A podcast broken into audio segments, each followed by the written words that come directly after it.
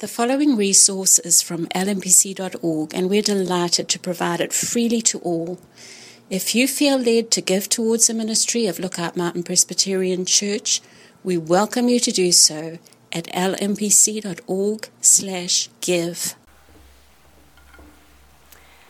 A reading from Luke chapter 14, 25 to 35.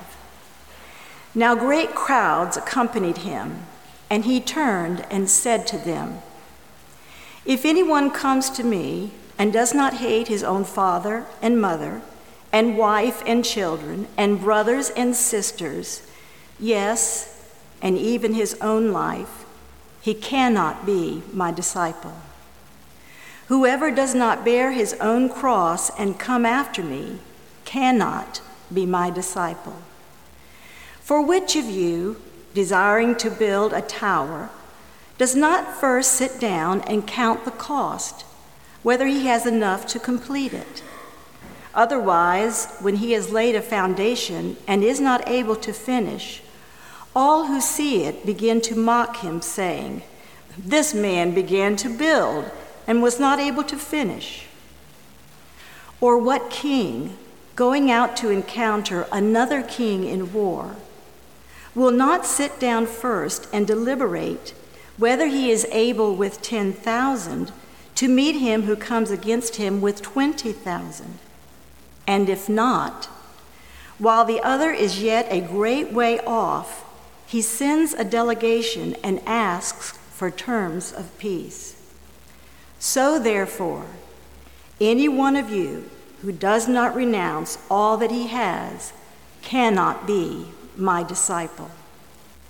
Salt is good, but if salt has lost its taste, how shall its saltiness be restored? It is of no use, either for the soil or the manure pile. It is thrown away. He who has ears to hear, let him hear. This is the word of the Lord. Please be seated.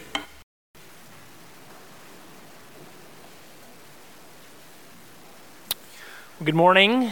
Let me echo Frank and welcome you. In Christ's name, we are glad to have you with us this morning. My name is Will Nettleton. I'm one of the pastors here. And so if you're visiting with us, I'm really glad that you're here. Be delighted to meet you at the back door at the conclusion of the service. We are continuing our study in the Gospel of Luke this morning as we prepare to come to the Lord's table together.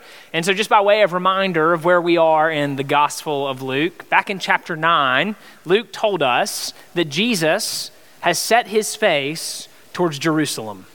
He is preparing at this point in the gospel he, to go uh, and have his final showdown with the religious and the Roman leaders.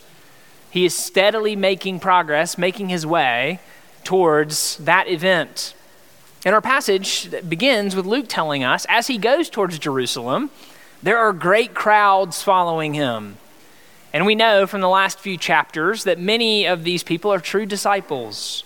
Many of them are people who have experienced healing at Jesus' hands, or they've seen others experience it, and they, they want to follow Jesus. But of course, as with any great stir, there are also people who are just there for the spectacle. Jesus makes clear that following him is not exactly the victory parade that those people want it to be. As he goes through our passage, he has warnings for them.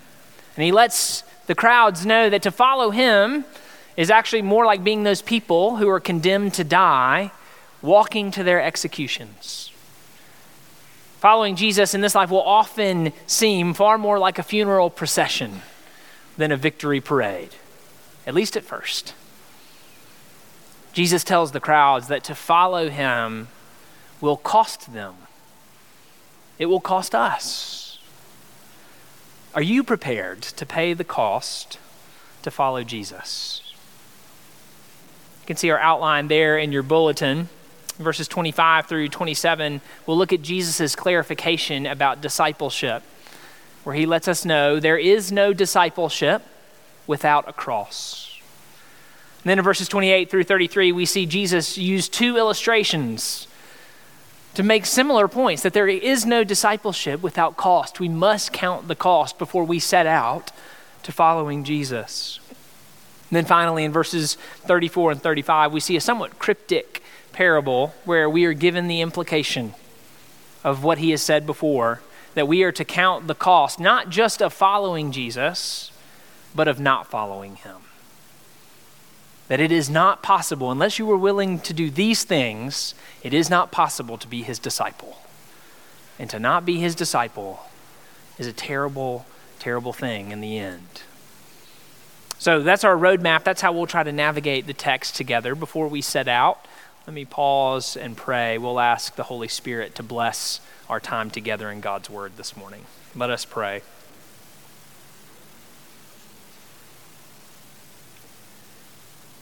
O Lord, your word is no vain word.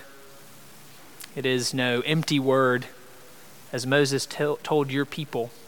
It is our very life. And you have made promises that when it goes out from you, it does not return to you void, but accomplishes every purpose that you have for it. And so we plead, Lord, would you have your way with us this morning? Would you give us ears to hear you? Would you give us hearts that long to know you and to follow you? Pray the words of my mouth and the meditations of all of our hearts would be pleasing to you, our rock and our redeemer. It is in Jesus' name that I pray. Amen. Um, well, some of you will know that I've been out for a few weeks. Uh, our third child was born a month ago today, Shepherd, uh, our son. So he is a month old. He is, I've been joking with many of you, he is eating a lot and sleeping a little. And so we are happy and tired. But uh, while we were in the hospital, we were, as you have to do, waiting on the all clear from the hospital staff to go home and there wasn't much to do, and so Mary and I flipped on the TV. And if you've stopped watching daytime television, uh, you'll be glad to know there's still nothing on really worth watching. But we flipped around and found uh, on HGTV a show that we had not seen before. And was, the title of the show is Help, I Wrecked My House. Help, I Wrecked My House.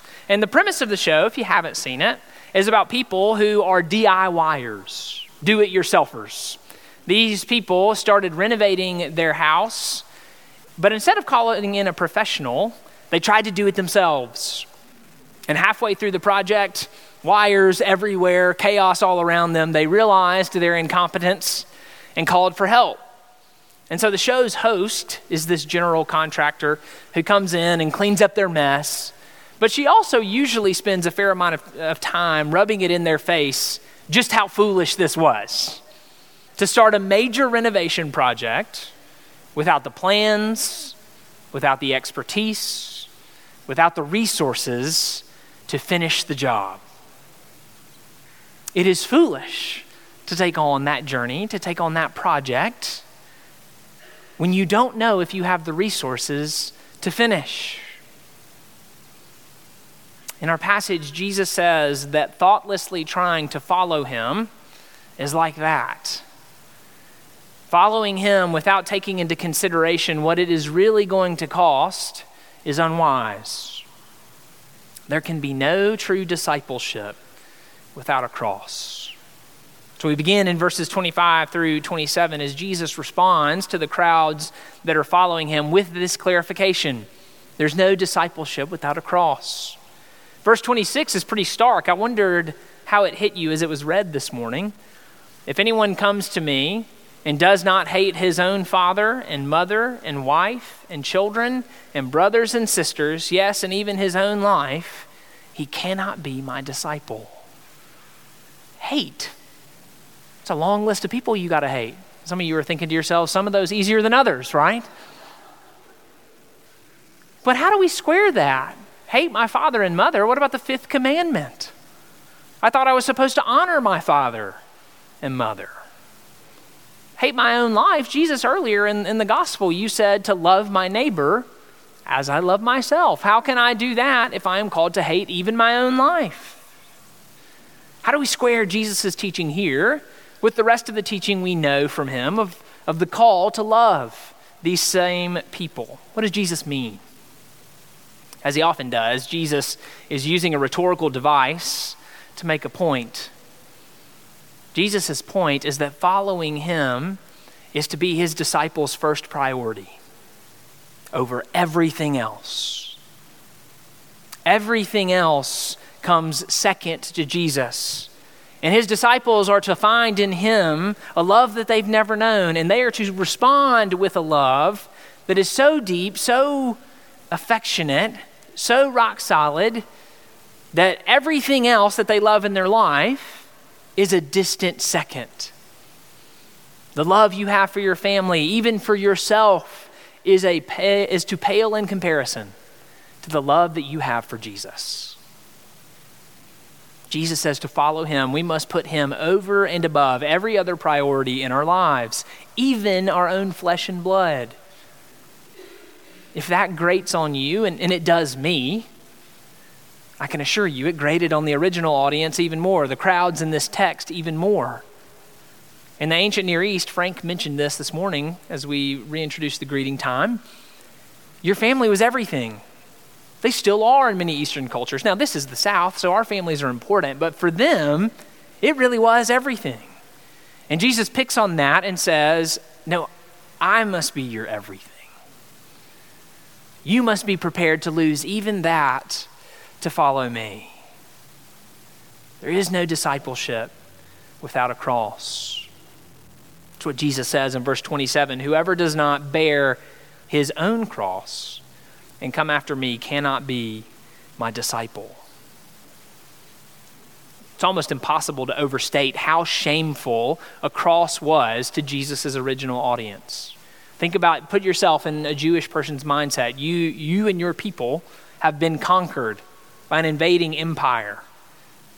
And it, to enforce that submission, anytime they need to execute someone, they make them carry their crossbeam so that you can see anyone who goes against them, this is what happens. This is how submissive you end up being. You will carry the instrument of your own death to the place of your death. And it will be a message to everyone you have been conquered, you have been defeated, you will obey. This is ultimately what Jesus will do. He will be forced to carry a Roman cross. And Jesus is saying following him will require that kind of submission, not to the Romans, but to him. We are so thoroughly submitted to Jesus that whatever he calls us to, even to, like he went through, shame and humiliation, even death, that we will walk that road behind him. A couple of, I mean, this is hard, isn't it? A couple of thoughts of application. Is following Jesus the first priority of your life? Do you love him so much that even the good things in your life, good things he's given you, your spouse, your children, your calling, do you love him so much that your love for those things pales by comparison? As I was preparing this week and holding a newborn child, I found that a very difficult question to wrestle with. Can we hold these things before God with an open hand? Saying, Lord, these relationships, these gifts are yours. I want to love them and honor them in a way that loves and honors you, but I am willing to lose even them that I may not lose you, that I may have you. Are you able to say with the Apostle Paul, I count everything as loss because of the surpassing worth of knowing Christ Jesus my Lord? For his sake, I've suffered the loss of all things and count them as rubbish in order that I may gain Christ. Are we willing to die to things, even good things, that have become idolatrous things? Jesus calls us to a cross. There's a moment in the show Band of Brothers where a character named Lieutenant Speirs and another character named Private Blithe, they're having a conversation about the war. It's obviously set during World War II. And they're talking about what it means to be at war and to be afraid. And Private Blithe, in a, in a moment of transparency, confesses to Lieutenant Speirs that on D Day, when he landed, he went and found a ditch and he hid instead of fighting. And Lieutenant Speirs looks at him and asks him, Do you know why you hid in that ditch? And Private Blithe, preparing for you know, some kind of scathing response, tries to preempt it. He tries to just confess. He says, I was scared. I was scared. And Lieutenant Speirs looks at him and he says, We are all scared. We are all scared. You hid in that ditch because you think that there is still hope. But Blithe, the only hope you have is to accept that you are already dead. And the sooner you accept that, the sooner you will be able to function as a soldier is supposed to function. Now, those are stark words, wartime words for someone. And that is not exactly a parallel to what Jesus calls us to, but I think it is helpful to think about what Jesus is calling his disciples to. That there is a sense in which we are the walking dead we are willing to die to all of the other things in our lives that tempt us to follow them and to choose them over the one good thing of following Jesus. We are to die to those things, and in so doing, really live. That's the payoff of all of this, that Jesus is actually inviting us to die that we might live. Where's he going? He's going to a cross where he will die, and then what will happen? he will be raised. Jesus calls us to death that we might live. He calls us to die to those things that we are so tempted to make into idols. In verses 28 through 23, Jesus begins to illustrate his point. There is no discipleship without cost. And he uses two different stories, two different images to help his disciples see that everyone must weigh the cost of following him. That following Jesus is not a venture to go into, light, into lightly. In verses 28 through 30, he compares it to starting a construction project. He says, For which of you, desiring to build a tower, does not first sit down and count the cost, whether he has enough to complete it? Otherwise, when he's laid a foundation and is not able to finish, all who see it begin to mock him, saying, This man began to build and was not able to finish. Think back to how help I wrecked my house. You see people in the middle of those processes, and when they're unable to finish, you think, man, why didn't you do the math? Jesus says to follow him and to not count the cost beforehand, to not be prepared for what it will cost, and then to find yourself giving up is a similar, uh, you will find yourself in a similar situation. He adds an additional illustration in verses 31 and 32, compares it to a king prepared to go out to war. He says a king would be a fool to go into a battle without a plan, without considering whether he can actually win or lose. Does he have the resources? Does he have the men? Does he have the weapons? And if not, then he should sue for peace. The payoff of these two illustrations is this following Jesus will cost us. Are you prepared for that? Now, I need to make a distinction because I think some of you have been here long enough to think, man, I, they used to talk about grace around here. What happened to that? Thought salvation was free, and of course it is. You don't have to do anything. It's all of His grace. Nothing in my hands I bring, simply to thy cross I cling. Hallelujah. It is free. To come into the kingdom is free. But to follow Him from there, to live as he calls you to live, to be a disciple. Discipleship costs. And what does it cost? Well, as Jesus makes clear in verse 26, it, it may cost you relationships. Perhaps you've come from a background like this. Many of our brothers and sisters in Christ who have come out of Muslim backgrounds have been cut off by their families. They've had a mother or a father look at them and say, You are dead to me never return. And though it was its own kind of death, they have said Jesus is worth it. following Jesus may cost you your children. Some of you may have had the experience of your children looking at you and saying, Look, as long as you continue to hold these archaic beliefs, I don't want anything to do with you. And you have felt that dagger. And you have said, with trembling, that Jesus is worth it. Following Jesus may cost you wealth. Jesus explicitly says that in verse 33. So, therefore, any one of you who does not renounce all that he has cannot be my disciple. And it's tempting to spiritualize that all that he has, but literally what he's saying there, the Greek there, is talking about possessions, your stuff. If you are not willing to hold everything that you have, that you own, with an open hand, you cannot be my disciple.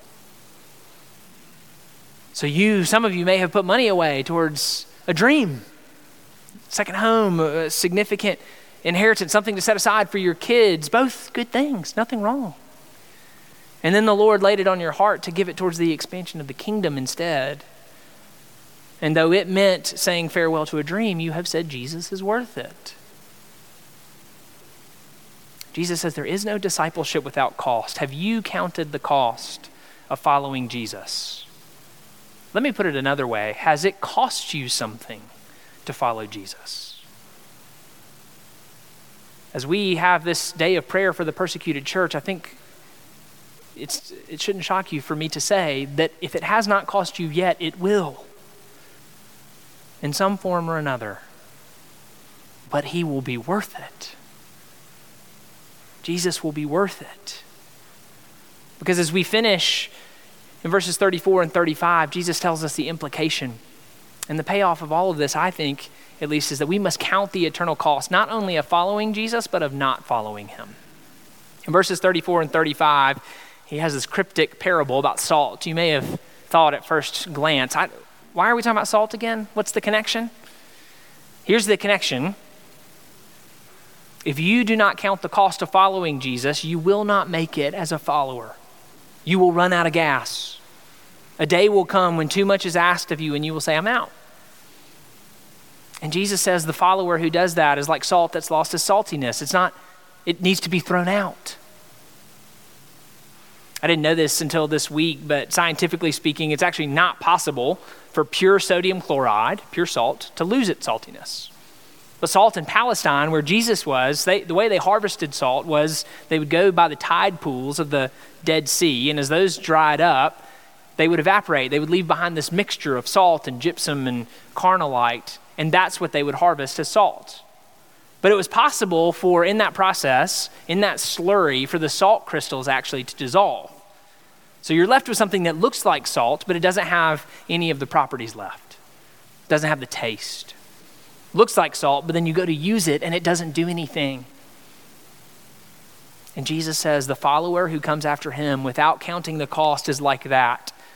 They look like a follower, but in the end, when it comes time to be used by God, they don't actually do anything.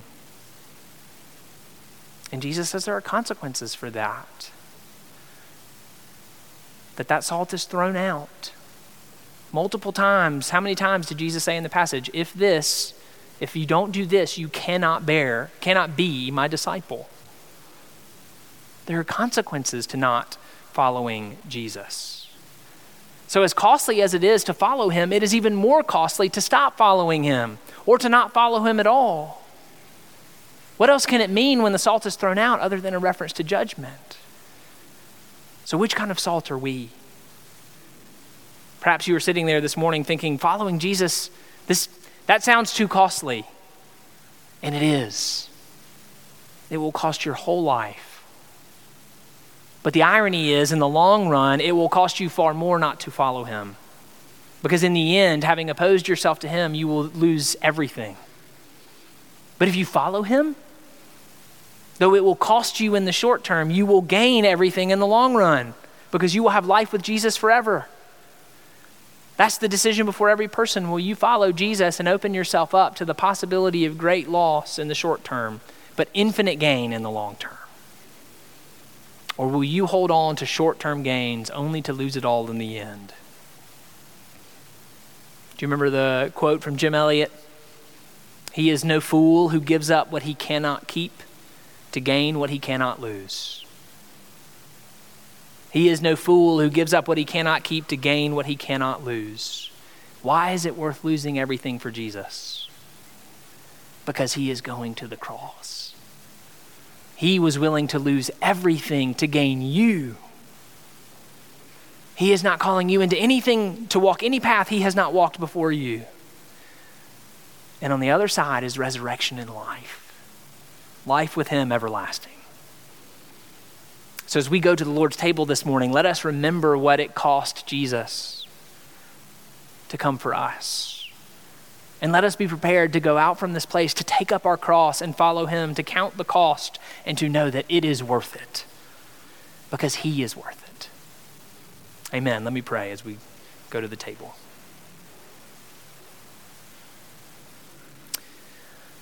Lord, these are hard words. And so we ask for what has been said this morning that is true. Would you write it on our hearts? Would you give us hearts that long to know you and to follow you? Would you help us to hold with an open hand even those good things that you give us? Would you draw our hearts to you that you might be above all? And that those things might find their proper place and enjoyment as a second to you. Would you help us to count the cost? to follow you. Thank you, Jesus, that you considered the cost, that for the joy set before you, you endured the cross, despising the shame for us. We pray all these things in Jesus' name. Amen.